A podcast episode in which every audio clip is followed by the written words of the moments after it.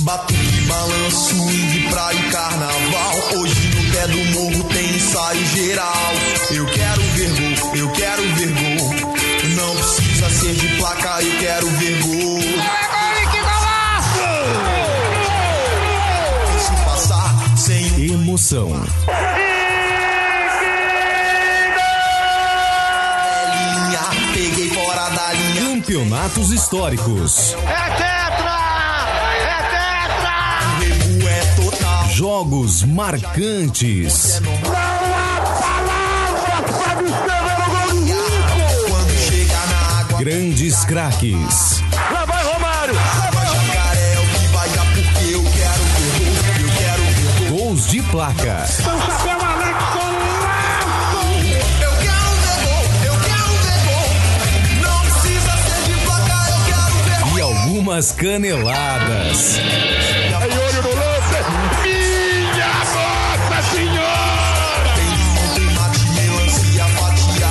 Começa agora o podcast Momentos do Futebol.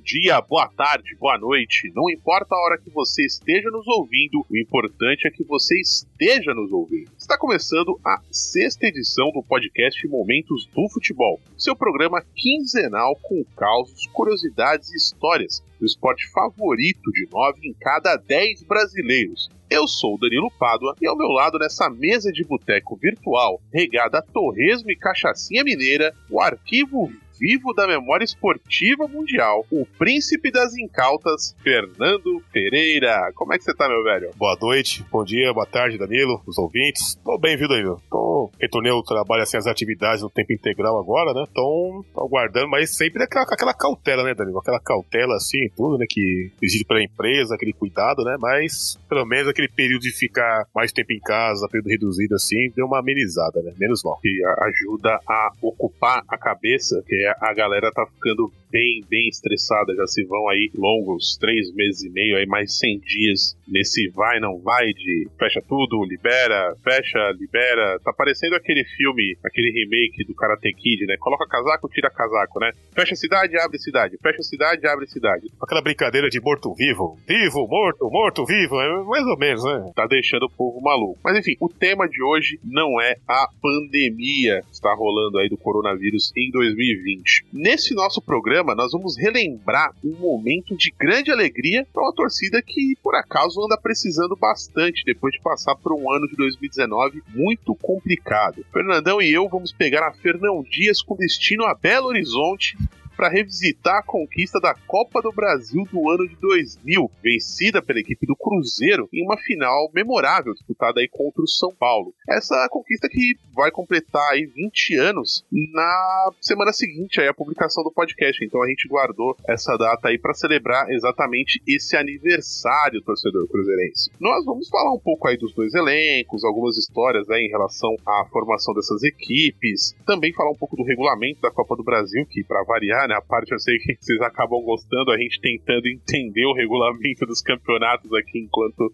vai gravando o programa, mas a gente vai seguir com isso depois dos nossos recados de sempre. Momentos do futebol, ele está presente em todas as redes sociais, em facebook.com barra Momentos do Futebol Podcast, no Instagram em arroba Momentos do Futebol Podcast e no Twitter em arroba podcast MDF. Arroba podcast MDF. MDF, como sempre, a sigla de Momentos do Futebol. Siga os nossos perfis para você não perder nenhuma novidade do que nós estamos fazendo. Além dos nossos perfis nas redes sociais, você também pode falar com a gente mandando um e-mail para podcastmomentosdofutebol@gmail.com ou acessando o nosso site momentosdofutebol.com.br e deixando um comentário no post desse programa. Aproveite também e procure Momentos do do Futebol no seu agregador de podcast favorito e assine o nosso feed. Assim, sempre que sair um programa novo, ele já vai aparecer automaticamente aí no aplicativo da sua preferência. E nós estamos presentes em todas as principais plataformas digitais de podcasts que existem. Nós estamos no Apple Podcasts, no Google Podcasts, no Spotify, no Deezer, no Tuning Radio e em todos os agregadores. É só procurar por Momentos do Futebol na plataforma que você usa, assinar o nosso feed ou seguir o nosso perfil para não perder nenhum dos nossos programas. E vale lembrar também, se você curte o nosso trampo, dá aquela moral, compartilhe o programa nas suas redes sociais, aproveita, a gente está em todos os aplicativos, então manda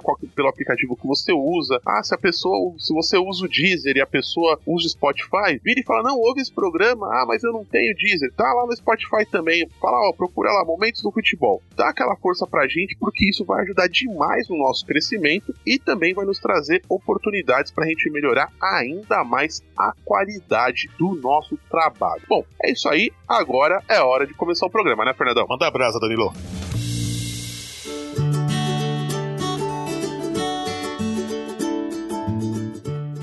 A Copa do Brasil do ano de 2000 foi disputada por 69 equipes. Durou durante o período entre 9 de março e 9 de julho, com um total de 129 partidas e 386 gols marcados, dando uma média aí de 2,99 gols por jogo, quase 3 gols aí por partida e teve como seu principal artilheiro o centroavante Oséias, na época vestindo a camisa do campeão Cruzeiro, que marcou 10 gols durante o torneio tem algumas particularidades interessantes aí em relação ao regulamento que eu quero repassar aqui com vocês. A primeira fase foi disputada por 40 equipes, divididas em 20 confrontos que, teoricamente, seriam e volta. Por que eu digo teoricamente? Nesse ano, havia um regulamento na Copa do Brasil que era o seguinte: as equipes eram sorteadas ali nas, nas primeiras fases, nas primeiras fases, chaveadas, com uma equipe melhor posicionada no ranking da CBF jogando a primeira partida fora de casa. Teoricamente seria aí o time favorito, o time grande. Nem sempre calhava esse tipo de confronto, mas a, a ideia básica desse tipo de sorteio direcionado era essa. Porque se a equipe que jogava fora conseguia conseguisse vencer a primeira partida por dois ou mais gols de diferença, já no primeiro jogo, no jogo da ida, isso eliminava automaticamente o jogo da volta. Voltando aqui para a fórmula do torneio, então se classificavam 20 times vindos da primeira fase.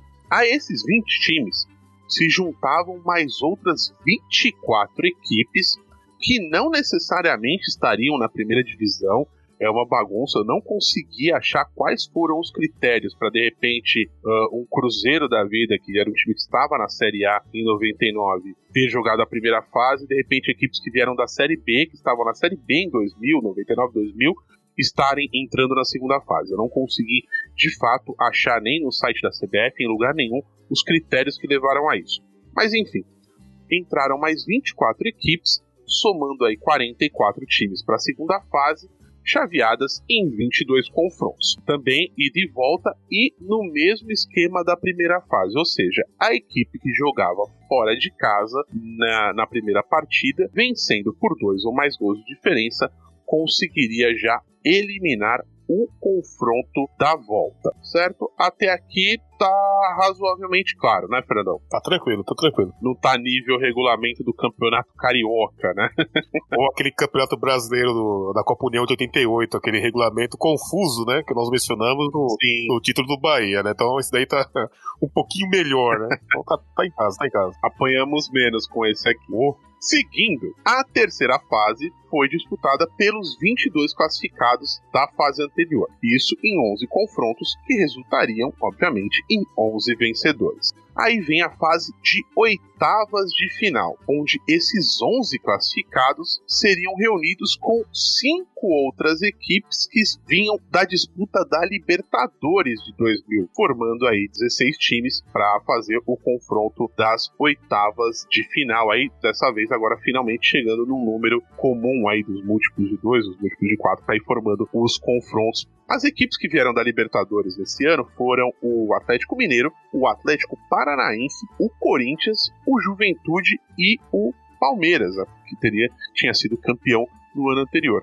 Inclusive, o Corinthians acabou tendo um desempenho um pouco decepcionante nessa Copa do Brasil, não foi? Ah, decepcionante. O Corinthians, logo na primeira fase, né? Quando, ele entrou no torneio, ele foi desclassificado pelo Botafogo, né? Botafogo que havia sido vice-campeão no ano anterior, perdendo pro, perdendo pro Juventude, né? No Maracanã. Sim. E o Corinthians, assim, foi eliminado da Libertadores pelo Palmeiras, assim, tudo. Eliminado pelo São Paulo no, no Campeonato Paulista. Esperamos que o Corinthians fizesse uma campanha melhor, né? Que não foi o que aconteceu. O Corinthians perdeu os dois jogos pro Botafogo, né? Duas derrotas aí, 1 a 0 e 2 a 1. Aliás, nessa essa fase também de, de oitavas de final, contou com uma outra surpresa interessante que foi a queda do Vasco da Gama, que também era outra equipe que estava com um timaço, diria, polêmicas à parte, a vencer a Copa João Avelange né, nesse mesmo ano, foi eliminado pelo Fluminense, que havia, se eu não estou enganado, disputado a Série C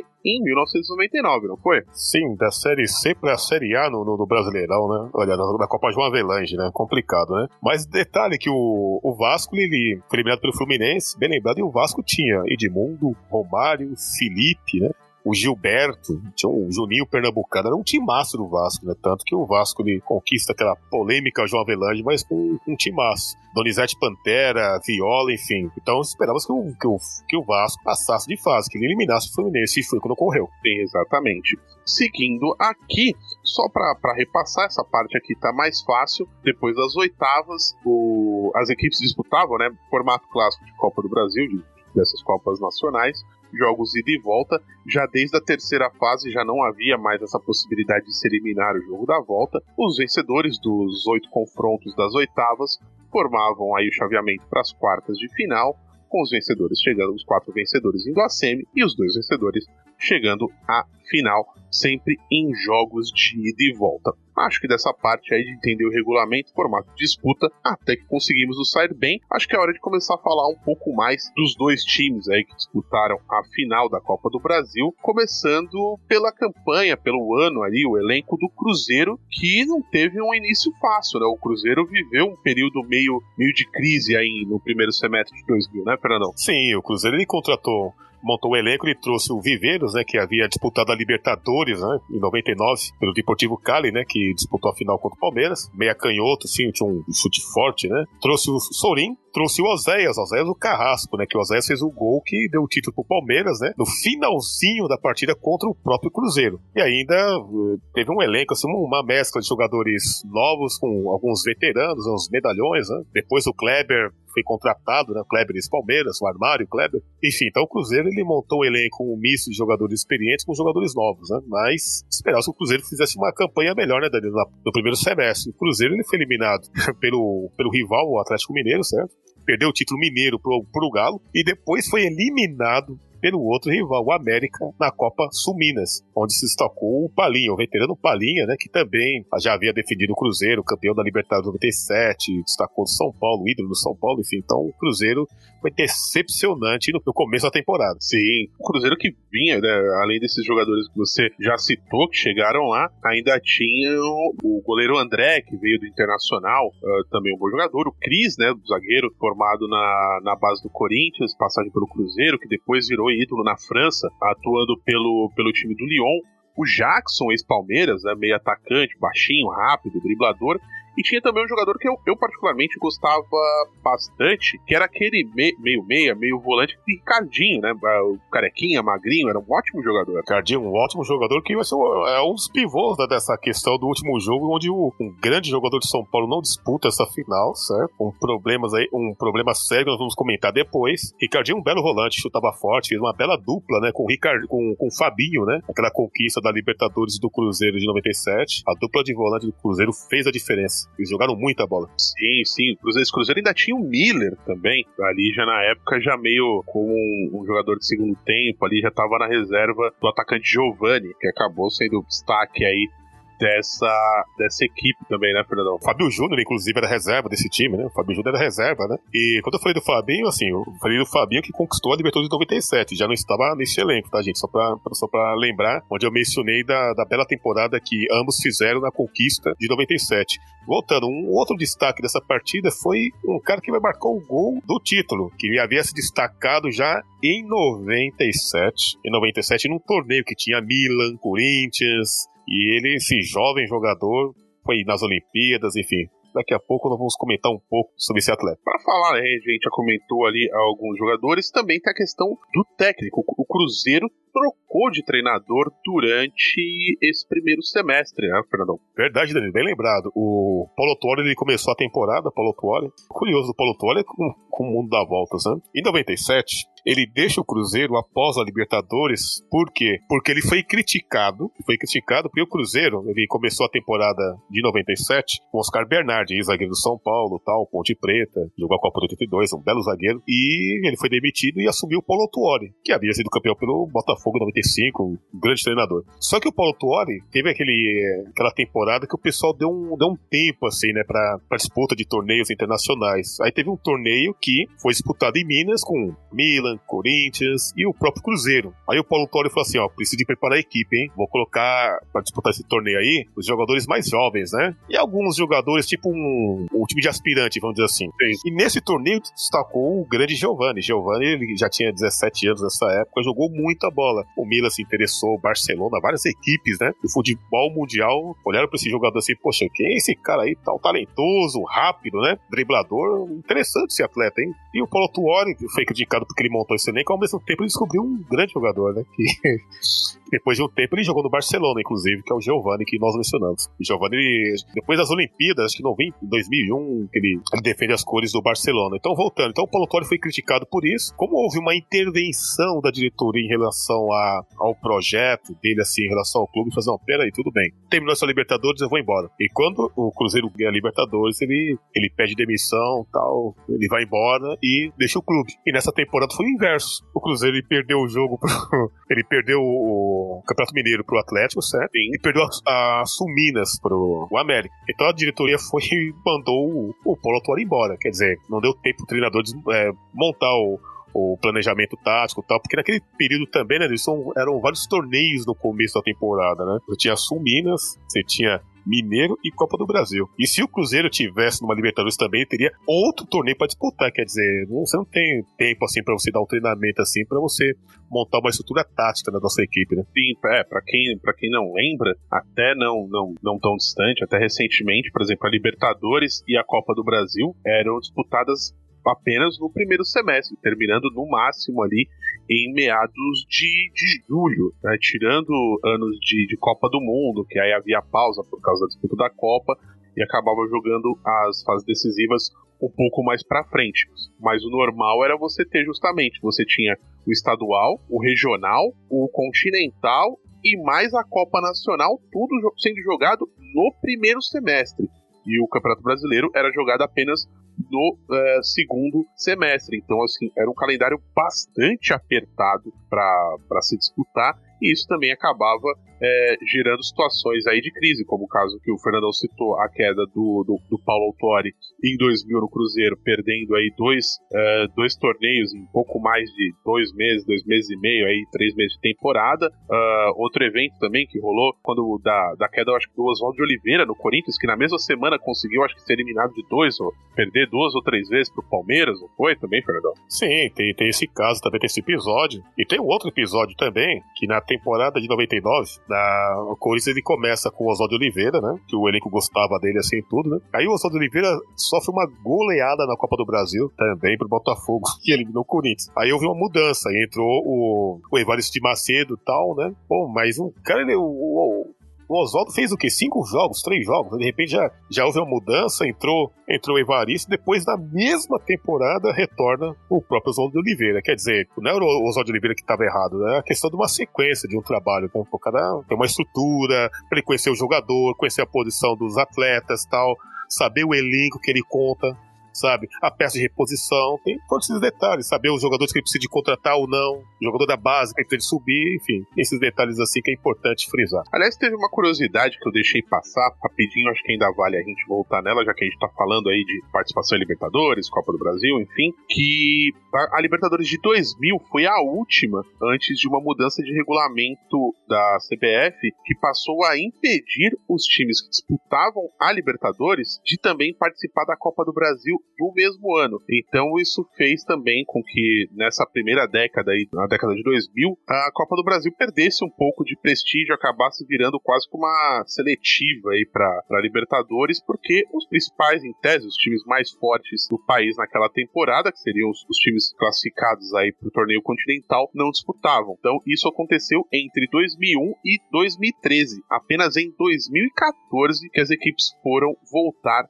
aí as equipes que jogavam a Libertadores foram voltar a disputar também a Copa do Brasil. Eu acho que agora vale a gente repassar rapidinho aqui como é que foi a campanha do Cruzeiro até chegar à final. Afinal, a gente trata a parte. O Cruzeiro começou uh, uma disputa relativamente apertada, complicada contra o time do Gama, do Distrito Federal, uh, onde empataram a partida de ida por 1 a 1 e aí no jogo da volta, no Mineirão, conseguiu aí uma vitória por 4 a 1 mas passou sufoco aí um pouco no primeiro jogo. O Gama, que inclusive viria a ser pivô de uma das grandes polêmicas daquela temporada, que foi a, a, a criação e disputa da Copa João Avelange, não foi, Fernandão? Sim, bem lembrado. E também vale lembrar que o Gama tinha um grande jogador, o atacante Romualdo, né? Um jogador muito habilidoso, rápido, né? Que jogou um bom brasileirão em 99. Eu lembro daquela partida Corinthians e Gama, ele deu muito trabalho para a defesa corintiana, né? Continuando aqui a campanha do Cruzeiro, já na segunda fase, o Cruzeiro enfrentou o Paraná e venceu o jogo de ida por 2 a 0, assim eliminando automaticamente o jogo da volta. Na fase seguinte, na terceira fase, o Cruzeiro enfrentou o Caxias do Rio Grande do Sul, vencendo os dois jogos. 3 a 1 e uma goleada sonora aí de 6 a 1. Nas oitavas, o Cruzeiro encontrou o time do Atlético Paranaense, que vinha aí da disputa da Copa Libertadores, e se classifica com uma vitória de 2 a 1 no primeiro jogo, empatando o jogo da volta por 2 a 2.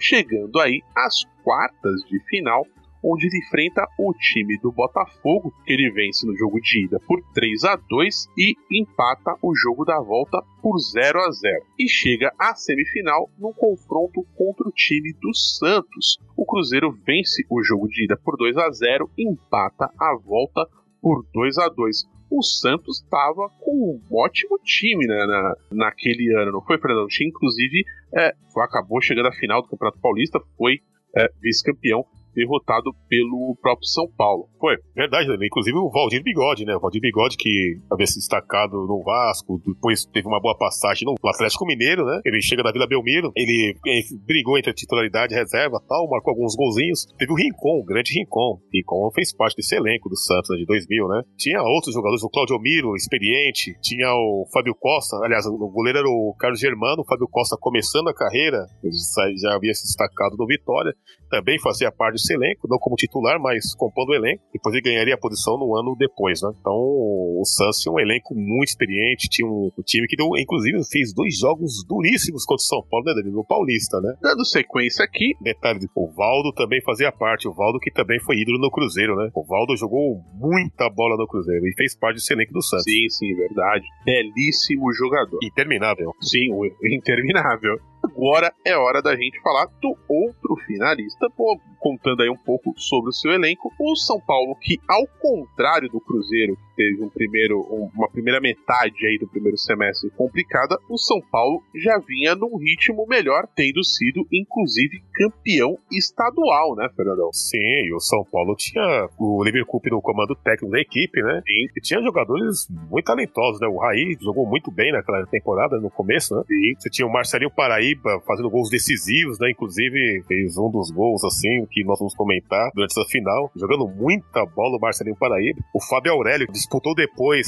as Olimpíadas, né? Naquela disputa entre ele e a Tirson e tal. O Fábio Aurélio vivia um grande momento. O Wagner jogando muita bola, o Wagner jogando muito conduzindo aquele meio-campo com maestria, né? Segurando a bola, cadenciando, marcando. Wagner. Que temporada do Wagner. Uma pena que foram apenas seis meses, né, Danilo? Jogou muita bola no, no tricolor. É, jogava muita bola, né? Entre outros nomes, antes da gente voltar, acho que até vale a gente falar um pouco mais do Wagner, porque é, para mim, eu considero ele como o principal destaque do time de São Paulo nesse primeiro semestre, mas o São Paulo também tinha alguns outros atletas aí, como França, né? Exato, eu ia falar dele o França, o Marcelinho Paraíba. Inclusive, um ídolo cruzeirense estava no elenco do São Paulo de 2000, que foi o centroavante Marcelo Ramos, o, o Evair também estava no São Paulo, o Sandro Hiroshi, O Leme com o Sandro Exatamente, no caso do, do, do- do caso do Gato no Campeonato Brasileiro de 99. O Sandrotti, que inclusive né, participa de um, de um, de um lance é, memorável aí da campanha do São Paulo, que foi dele, né? A jogada e a assistência para aquele gol de letra do Raí em pleno Parque Antártica, na época Parque Antártica, aí, estádio do Palmeiras, na vitória que levou o São Paulo na- a se classificar para as semifinais da- dessa Copa do Brasil. Tinha ainda o Fábio Simplício, jovem. Tinha o Beto, o famigerado Beto Cachaça nesse, nesse elenco, Fernandão. Verdade, o Beto fazia parte do, do, do plantel do São Paulo. Tinha um jogador de São Paulo que, que eu gostava, mas eu não sei porque ele não, não teve uma sequência, ele se lesionou, lesionou bastante e tal, né? Que havia se destacado do Corinthians. Eu digo o Souza. O Souza, pra mim, foi um grande meia. Só que o Souza, depois que ele sai do Corinthians, ele nunca. Nunca mais foi o mesmo jogador, né? Ele, ele começou até bem em 98, aquele Brasileirão, antes da contusão do Raí. O Raí jogou bem o Brasileirão, jogou bem aquela partida final contra o Corinthians. E teve um jogo que que os dois acabaram com o jogo contra o Cruzeiro, inclusive, naquele Brasileirão. Naquele jogo, o Raí ele teve uma contusão tal, e o Souza, ele não é aquele cara pra ser protagonista, é aquele cara, tipo, coadjuvante, não é aquele cara, tipo, como o Raí, que é um cara que, é, não, coloca ali que ele decide, uma liderança tal. O Souza não é uma liderança, é um cara mais tímido, mais pacato, né? Mas um cara de extrema habilidade, né, David? Jogava muito, mas pena que no São Paulo ele não conseguiu aquele, aquela mesma temporada que ele realizou no Corinthians e, enfim, não foi o mesmo jogador. É, exatamente. E antes da gente prosseguir aí com a, a própria campanha de São Paulo e também falar um pouco mais do meio-campista Wagner, para completar esse elenco de São Paulo ainda tinha o Belete e o Carlos Miguel. Belete que anos mais tarde iria inclusive a fazer gol de título de Champions League vestindo, acreditem, a camisa do Barcelona.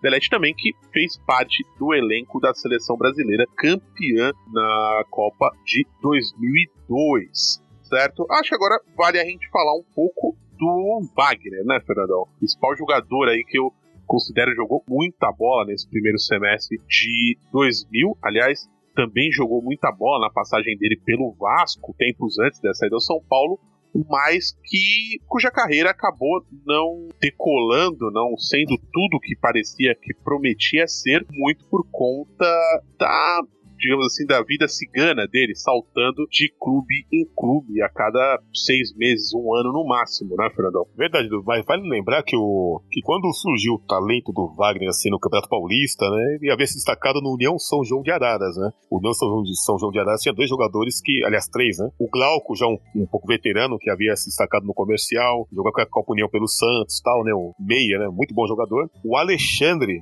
que depois jogou no São Paulo, foi pra Portuguesa, se destacou em outras equipes. E o Wagner. O Wagner era um cara rápido assim, tal, irreverente, driblava tudo. E depois ele teve uma passagem muito boa no Santos. Ele foi vice-campeão brasileiro pelo Santos, jogando muito bem. Mas o Wagner, ele, ele vai pra Europa, retorna pro Vasco, foi bem no Vasco, chega no São Paulo jogando muito. Pegou a camisa aqui, é minha, não solto no largo, é minha. Então o Wagner, inclusive, ele teve uma passagem pela seleção brasileira, né?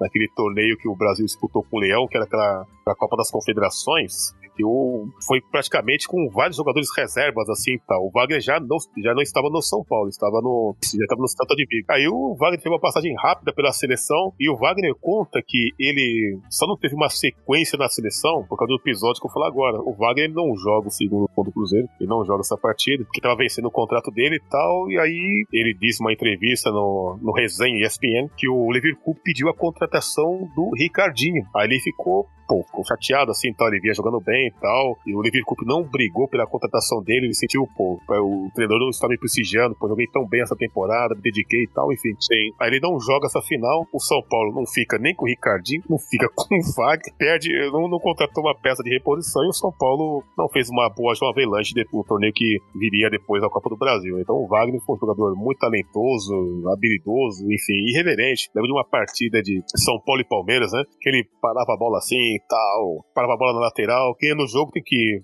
fazer aquele tempo, Edmundo fazia isso, Edilson fazia isso, Renato Gaúcho, enfim, isso faz parte do futebol. Aí o Argel, o delicado já Argel, hein? Argel sossegado, tranquilo, né? Tranquilo como sereno o Argel, querendo brigar com, com o Wagner por causa daquilo, né? Mas o Wagner, que temporada, viu, Daniel? Deveria ter tido mais sequência aqui no, no, no, próprio futebol brasileiro. Acho que até a ida dele pra, pra Espanha, ele deveria ter, enfim, deveria ter tido, tido mais tempo aqui no futebol brasileiro. Ele teria disputado uma acho no mínimo as duas Copas do Mundo. Ah, com certeza. Era um grande jogador e acabou né, desse torneio que você citou aí da, da Copa das Confederações, que ele foi convocado uh, ah, para a seleção brasileira, ele acaba também, é uma das passagens polêmicas da carreira, porque ele acaba ficando na reserva do famigerado Leomar, ele mesmo, o volante Leomar aí na época do esporte, e cuja convocação foi considerada, é considerada até hoje inexplicável, na verdade, o, ex, o, ex, o presidente do esporte à época, é, muitos anos depois, disse que pagou um dinheiro pro Leão convocar o, o Leomar, o Leão nega, enfim, não vamos entrar nesse mérito, mas o Wagner acaba sendo reserva e, e ele é, comentou, comentando anos depois aí no, no, numa entrevista ao Globo Esporte, ele fala, pô, sem querer desmerecer o Leomar, mas para que, que ele me levou então? Eu não briguei com ninguém, mas eu contestei. Algo que eu sempre fiz, com respeito, mas não dava para entender. Aí ah, dizem que eu não voltei mais para a seleção por causa disso. Se foi, ok, não era para ser, não era para continuar na seleção. Então, acaba gerando essa passagem polêmica aí em que ele foi convocado, fica na reserva de um jogador, é, digamos assim, para não, não, exagerar na, na adjetivação, jogador bastante contestado, podemos dizer, mas gera aí essa passagem polêmica do Wagner pela polêmica e relâmpago pela seleção brasileira, né, Fernando? Detalhe, no, nos treinamentos, né, o, Leão queria colocar ele aberto pela direita. Ele falou assim: não, quero jogar na minha, ou seja, como segundo volante. Aí ele falou assim: eu só jogo na minha. E também ele teve um atrito com o Leão nesse sentido, e, e, segundo ele mesmo comentou, parece que teve aquela questão assim: como o Leão trabalhou na seleção depois aí o Filipão, aí tem aquela questão, tipo, como que é o atleta tal? Então, hum, rapaz, aquele lá, olha, meio que desobediente taticamente e tal, aquela coisa toda, pode ter interferido também na, na questão de não ter tido aquela sequência, né? Outros atletas também não tiveram. Sim, com certeza. Bom, agora vamos falar um pouco mais da campanha que levou o São Paulo à final dessa Copa do Brasil a participação do São Paulo começa na segunda fase, enfrentando o time do Comercial do Mato Grosso do Sul, onde o São Paulo chegou a perder, inclusive, a partida de ida por 2 a 1 classificando-se ao vencer o jogo da volta por 3 a 0 Na fase seguinte, na terceira fase, um confronto curioso, já que o São Paulo enfrentou o time do Sinop do Mato Grosso, Sinop, a equipe onde o Rogério Ceni foi revelado. Rogério aí para muitos é tido como um dos maiores ídolos, se não o maior, da história do tricolor paulista. E o São Paulo se classificou vencendo os dois jogos, o primeiro por 4 a 0 e o segundo por 2 a 0. Nas oitavas de final, o São Paulo encontrou o time do América de Natal, do Rio Grande do Norte, e também venceu os dois confrontos por 3 a 1 e 3 a 2, chegando então às quartas de final, onde faria um clássico paulista contra o time do Palmeiras. E o São Paulo se classifica vencendo os dois jogos, inclusive com aquele gol aí no jogo de ida no Parque Antártica, aquele gol que nós citamos mais cedo, o gol de letra marcado pelo Raí é, em jogada aí do Sandro Hiroshi. Ah, tem alguma coisa para citar desse confronto contra o Palmeiras, Fernandão?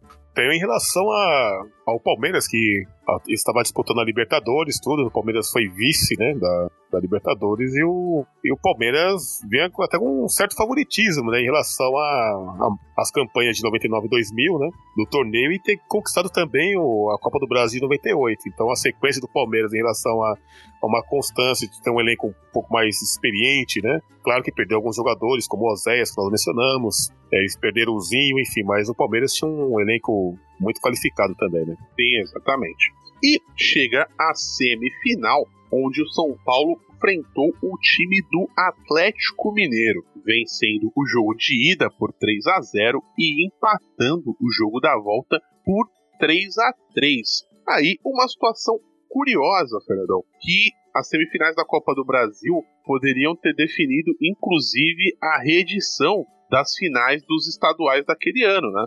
Já que São Paulo e Santos foram os finalistas do Campeonato Paulista e o Cruzeiro e o Atlético foram os finalistas do Campeonato Mineiro. Então, por exemplo, passando os dois paulistas, repetiriam aí na Copa do Brasil a final do estadual, o mesmo caso dos mineiros, mas no fim acabou virando um confronto São Paulo-Minas, aí com o São Paulo contra o Cruzeiro, na é verdade? Em qualquer uma eh, dessas duas semifinais, teríamos crise, né? Que, por exemplo, o Cruzeiro perdeu o Mineiro, certo? E a Copa Sul Minas pelos rivais. Copa Sul Minas pelo América e o Mineiro pelo Atlético. Se fosse eliminado novamente para o Galo numa semifinal, com certeza teria mudança de treinador, teria mudança de elenco, enfim, teria muitos jogadores queimados, né? Nesse sentido. E também no, no São Paulo e Santos a mesma coisa, que perdeu o Paulista, ser eliminado de novo por essa equipe, me, faz, é, me fez lembrar a Copa do Brasil de 2002, né? Que o São Paulo foi eliminado pelo Corinthians na Copa do Brasil, certo? E no Rio São Paulo. Quando o São Paulo foi eliminado do Rio São Paulo, Nelsinho, tchau, né? Foi demitido. Sim, exatamente. Então era, era muito passível aí de, de, de uma eventual crise, mas no final acabou não ocorrendo, já que o confronto da final foi São Paulo contra Cruzeiro. E é justamente desses dois jogos que nós vamos falar a seguir.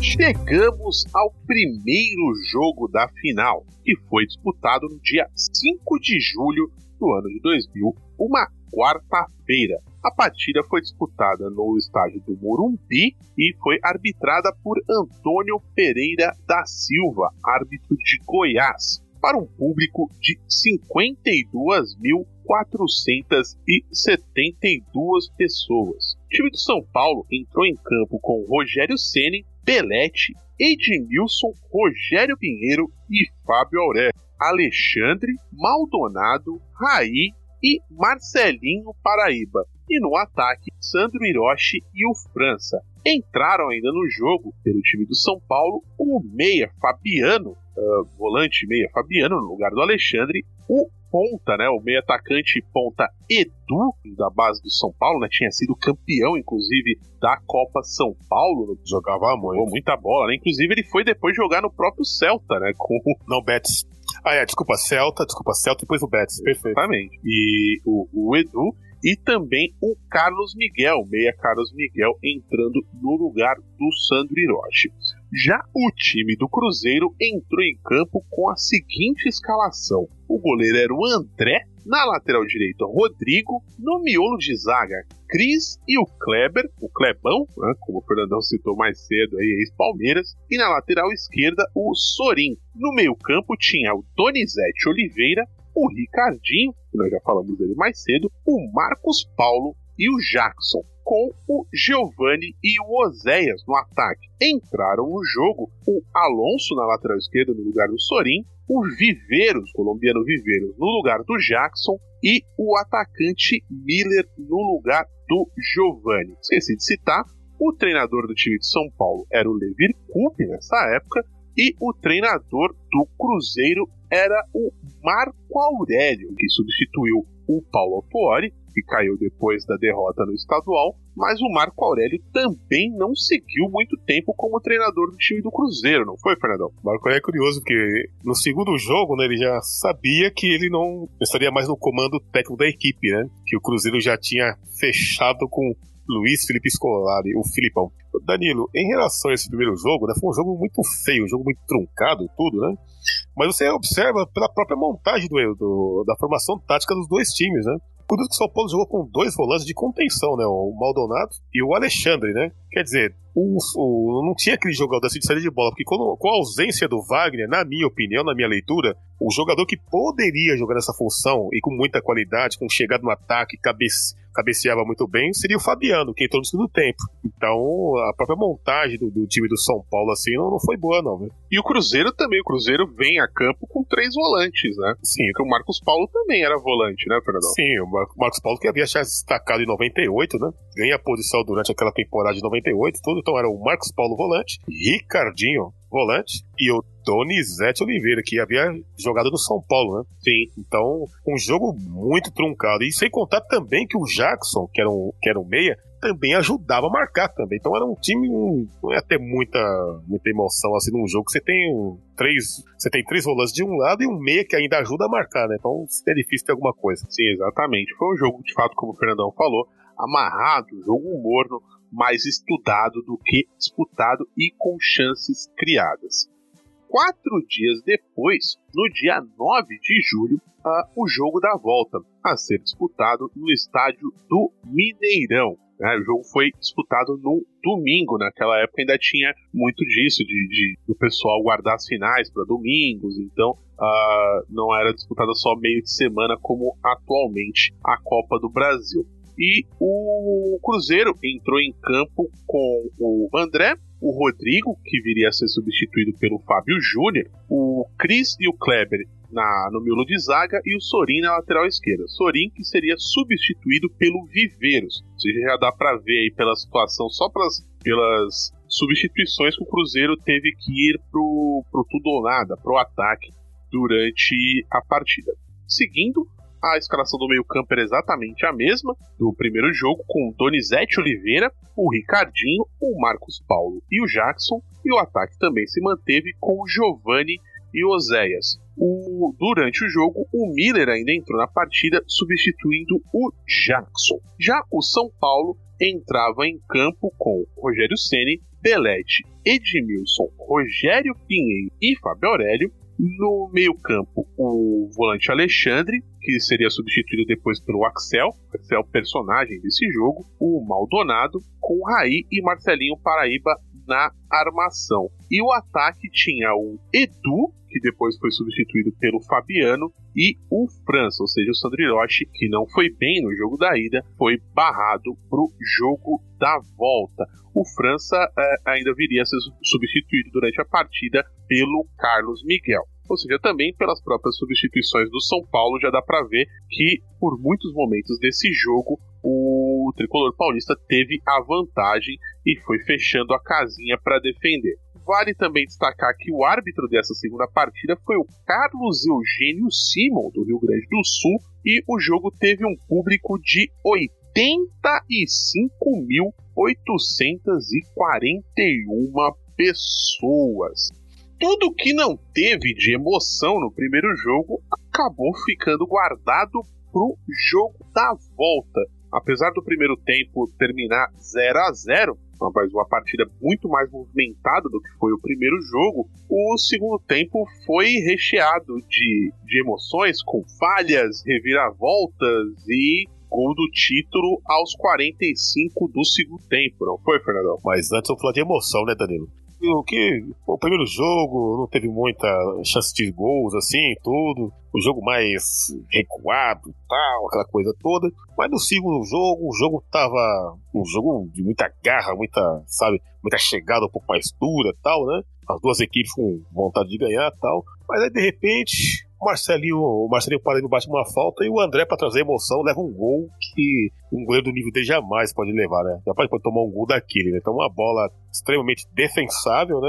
São Paulo abre o placar 1x0, uma falha incrível do, do goleiraço André. São Paulo 1x0. E o jogo começou a todo vapor, né, Danilo? Sim, sim. A gente vai colocar aí o, o, óbvio áudio dos gols na sequência, mas basicamente a jogada era um lance de cruzamento. Foi uma falta lateral que o Marcelinho bate para dentro da pequena área, meio que em direção ao gol. Mas assim, a bola vem basicamente fraca no meio do gol e o André meio que perde o ponto ali, passa da bola e acaba sendo encoberto e tomando esse primeiro gol. São Paulo saiu na frente.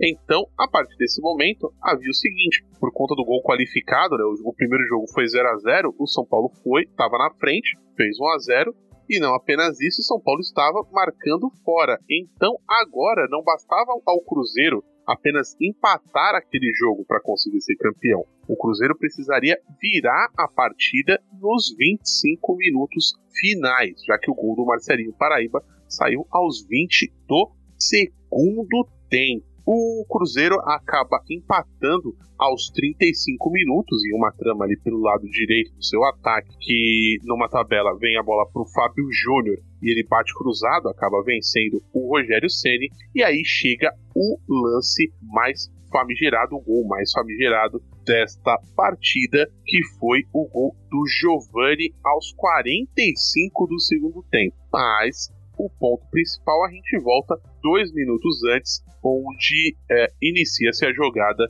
que gerou esse gol, que basicamente foi também uma falha, uma bola recuada do volante Axel, que já tinha entrado aí no decorrer do jogo, no lugar do Alexandre, volante experiente, né, passagem para o Santos, tudo mais. O Axel recua a bola para o Rogério Pinheiro e o Rogério Pinheiro acaba no aperto ali, deixa a bola passar, perde o domínio da bola e tem que correr atrás ali do. Se eu não me engano, foi do próprio Giovanni. Sim, Giovanni. Que, exatamente, quer sair na cara do gol. O Rogério Pinheiro faz a falta na entrada da área, quase pênalti, é expulso. E aí gera-se o lance onde o Giovanni, menino na época jovem ali, com seus 20 anos, acaba batendo a falta ali, que também com mais uma falha, a bola vaza a barreira, desvia e mata o Rogério. O Cruzeiro tendo aí o gol do título aos 45 do segundo tempo, né, Federal? Verdade, só tem, tem um detalhe importante também em relação a essa partida, né?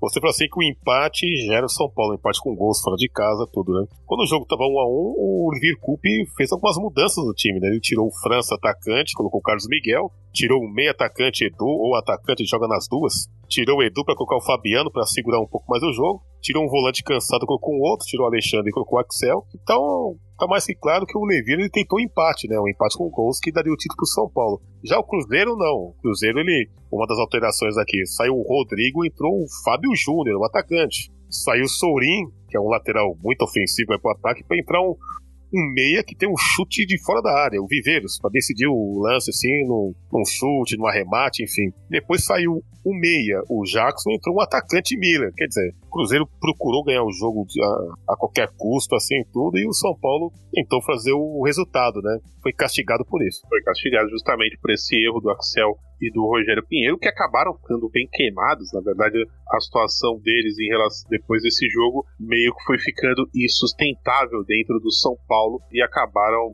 tempo depois aí deixando a equipe, não foi? Verdade, nesse lance aí, né, Danilo? Que foi um recuo assim tudo, né? E quando o jogador entra um pouco frio, né? Então você tá meio que frio assim, então você fez a, aquele, aquele recuo. Jamais você vai imaginar que no final do jogo, o Giovanni, parecia que tá começando o jogo, aquela arrancada que ele deu, né? Pra, pra tomar a bola do, do, do Rogério Pinheiro, né? Onde surgiu esse lance e surgiu o gol e tal. Rogério Pinheiro ficou muito estigmatizado por este lance, não teve uma aquela sequência mais do São Paulo. E o Axel também era um cara que sempre foi cobrado, porque quando ele foi contratado pelo Santos, esperava-se muito assim do Axel. E esse lance aí, essa falha, culminou praticamente com o fim do ciclo dele no, no, time do São Paulo. E esse jogo ele foi tão doido, tão, tão cheio de, de, de emoções aí, que no fim das contas, inclusive o mesmo com o gol do, do, do time do, do Cruzeiro aos 45 do segundo tempo, o São Paulo ainda quase empatou de novo. Ao, um minuto depois, o São Paulo, na saída de bola, foi pro, pro, pro ataque e uma bola ainda ali aos 46, 47, uh, no último lance ali do, do jogo, a, um cruzamento para o Marcelinho Paraíba, que acabou virando o atacante do time, né, com as substituições do Levir, cabeceia, na, ele estava na linha da pequena área, e ele cabeceia e o André acaba conseguindo fazer a defesa, evitando o que seria o gol do empate e, por consequência, o gol do título do, do São Paulo. Então o jogo, de fato, como a gente falou, tudo que teve de, de emoção no primeiro jogo, é, não teve de emoção no primeiro jogo, teve de sobra na segunda partida. E eu acho que vale a pena agora a gente concluir esse jogo colocando o áudio, a narração aí dos três gols. Agora eu quero ver, estão ali dentro da área, tem um bolo, Marcelinho. Gol!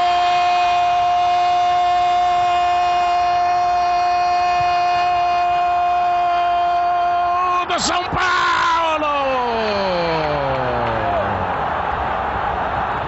Marcelinho cobrando falta, colocando no bolo, a bola encobriu os zagueiros, encobriu André, o excelente André, foi lá dentro, na rede, é do São Paulo, Marcelinho, veja bem. Tem um pouco mais atrás o Ricardinho, o Cruzeiro chega, mas o São Paulo se defende e defende com muita gente. Tem quase que 10 jogadores lá atrás. Bom lance, bom lance, Fábio Júnior.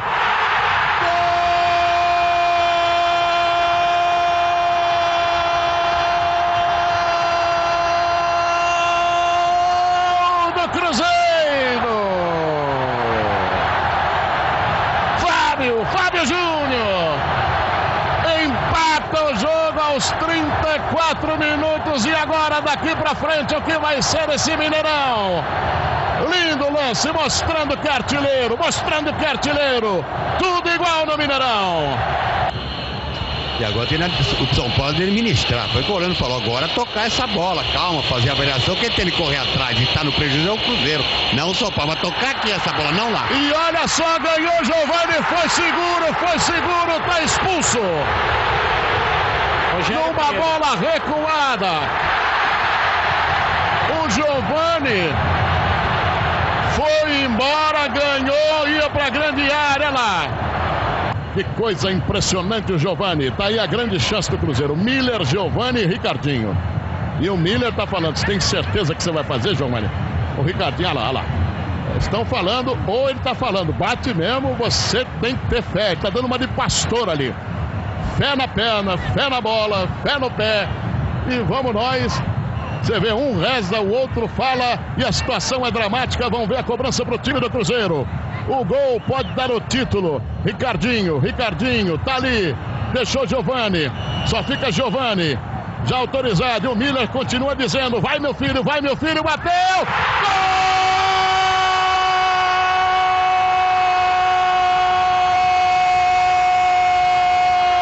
Gol do Cruzeiro! É do Cruzeiro, é do Cruzeiro em cima da hora! E o Miller dizia: bate com fé, meu filho! Bate, bate! No canto esquerdo do goleiro Rogério!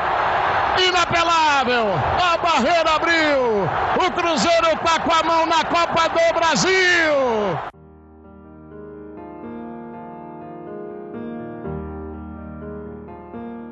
Bom, acho que temos um programa, né, Fernando? Eu acho que deu pra gente resumir bem aí essa disputa da Copa do, do Brasil e contar aí a história desse Cruzeiro campeão, não é mesmo? Verdade, Danilo. Fechou bem, inclusive, isso assim, do último lance do jogo, né? O André fez uma defesa sensacional, nível de André. André, quando surgiu no Inter de Porto Alegre em 97, Danilo, que goleiro, goleiraço. Tanto que o André, nas primeiras convocações do o fechou Luxemburgo da seleção, ele foi titular naquela partida contra a Sérvia, né? Quando o Brasil jogou com a Sérvia, o André foi titular naquela partida. Sim, sim, o André estava se destacando muito pelo time do Internacional e, de fato, como você falou, foi o primeiro goleiro titular da era do Luxemburgo no comando da seleção brasileira, que durou apenas entre o início do ano de 99 e as Olimpíadas de 2000, no time que, que, que foi é, derrotado ali pela equipe de Camarões, né, que estava com jogadores a menos,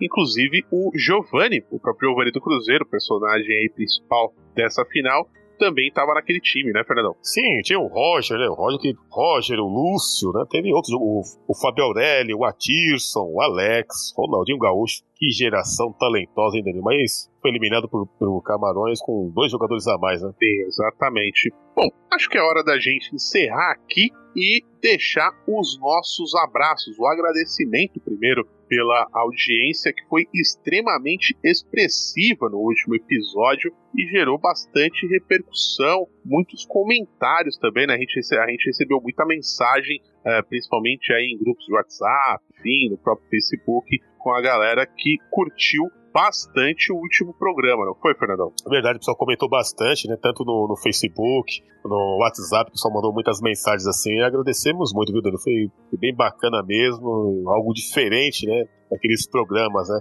Hoje viu uma participação num, num programa num, de rádio assim, numa, num, num bate-papo bacana com nosso amigo Luiz Felipe Osório, quero agradecer pela oportunidade. E quando é, falamos um pouco sobre o programa Muito Futebol, Aí, aí, comentamos assim que é difícil você ter um programa de, de futebol, né? Que ele faça um que ele faça uma, um elo de ligação em relação ao contexto, o cenário político e o aspecto do, em relação ao momento, os bastidores da, daquela partida, tal, que aconteceu em relação ao elenco, tudo. Por exemplo, quando eu já vi vários especiais da conquista do, do Cruzeiro, né? Ou do pessoal comentando sobre a partida e tal, mas alguns fatores que nós mencionamos, ser bem sincero, Danilo, eu não vi. O pessoal não fala do Wagner, o pessoal não fala da questão da, do, do, fim praticamente do ciclo por causa de um erro de dois jogadores que relacionando a questão do Axel e o Rogério Pinheiro, enfim. Sim, sim, né? Vamos fazer igual o, o Jairzinho, né? Não, eu não quero falar de mim, mas na verdade o programa ficou muito bom. Aproveitar aqui e mandar um abraço pro Paulo, que deixou um comentário aí no post do último programa, é, onde ele diz aí, caras, parabéns, show de bola. Costura política e futebol como deve ser. Não vejo a hora de vocês terem um canal e analisarem a Copa de 2014. Então fica aí um abraço pro, pro Paulo, que deixou esse comentário pra gente. Deixe você também aí que tá nos ouvindo seu comentário aí, mande um e-mail, enfim, nas nossas redes sociais para a gente poder ler aqui no final do próximo programa. Agradecer aí e falar que, bom, em relação aos planos de ter um canal, é algo para futuro, mas sim, tá no nosso planejamento a gente conseguir estabelecer primeiro com o podcast, a periodicidade, as publicações, tudo certinho, para algum momento no futuro a gente ter sim um canal uh, no YouTube, enfim, algum outro, ou alguma outra plataforma, mas onde a gente possa trazer um conteúdo diferente, aprofundar de outras formas, além desse bate-papo que a gente faz aqui no momento. Né, Fernandão? Você quer agradecer mais alguém? Com certeza. Vasco Comunista, o pessoal, a galera compartilhou bastante, comentou. Agradeço muito a, sabe, o apoio, a divulgação. Pô, que bacana, que legal. O Luiz Piozoli está na escuta, quero agradecer também a ele. O Acioli, o Acioli também começou a acompanhar o programa. O Bruno, Bruno é do Rio de Janeiro, ele acompanhou o programa do. Nós falamos da Copa de 70, elogiou bastante, ele passou para os amigos também. Então agradecemos sempre a participação do público, a divulgação do nosso trabalho, isso faz uma diferença muito grande. Muito obrigado, gente. Sim, sim, de fato faz uma diferença muito grande. Eu recebi os relatórios aí, só dos relatórios do Spotify os nossos números na última semana, em conta do. do na, na, na, semana de publicação do, do episódio 5 sobre a Copa de 70, teve um aumento expressivo de número de seguidores, de reproduções, enfim. Muito obrigado, só agradecer mesmo a todo mundo que compartilhou, que nos mandou mensagem, que manifestou, enfim, carinho e apreço pelo episódio e nos incentivando aí a continuar, de fato, aí a interação com vocês, a participação de vocês nos enobrece, nos envaidece muito. E um abraço especial para a galera aí do Vasco Comunistas, que eu vi eles compartilharam bastante aí o link do episódio. Um grande abraço, muito obrigado, pessoal. Brandão, podemos concluir ou tem mais alguma coisa aí que você queira comentar? Fale agora ou cale-se para sempre. cale-se para sempre, fechou. então eu também, da minha parte, o último agradecimento a você, meu irmão. Obrigadão por mais um bate-papo aí que vale ouro. Valeu mesmo pela companhia, meu velho. Brigadão. E para você que está nos ouvindo, nos vemos daqui a 15 dias. Um abraço. Tchau, tchau. Valeu.